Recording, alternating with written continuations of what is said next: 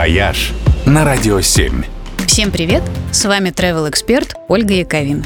двадцать седьмого июня во всем мире отмечается Международный день рыболовства. И количество людей, к которым этот праздник имеет отношение, просто не поддается подсчету.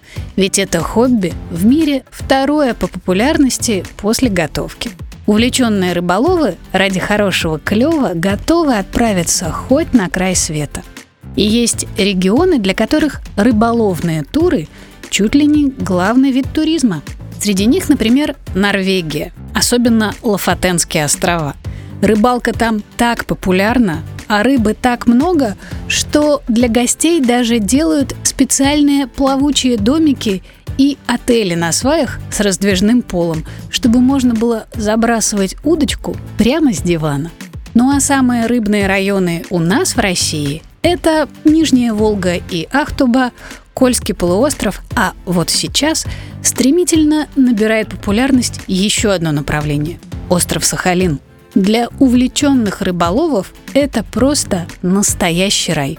Ведь здесь есть целых два моря, и реки, и озера, и во всех полно самой разной рыбы. От тунца до лосося.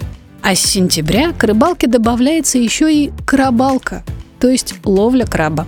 Причем улов можно тут же на берегу сварить в морской воде по старому дальневосточному рецепту. Ну и съесть, конечно. Ну а летом на Сахалине сезон красной рыбы. И, кстати, как раз сейчас на острове начнется гастрономический марафон «Почувствуй вкус Сахалина», когда в местных заведениях будут готовить специальные сеты из лосося и других местных специалитетов. В общем, хорошая возможность отметить Международный день рыболова, ну или Российский день рыбака, который отмечают ровно через неделю. В любом случае, будет клёво.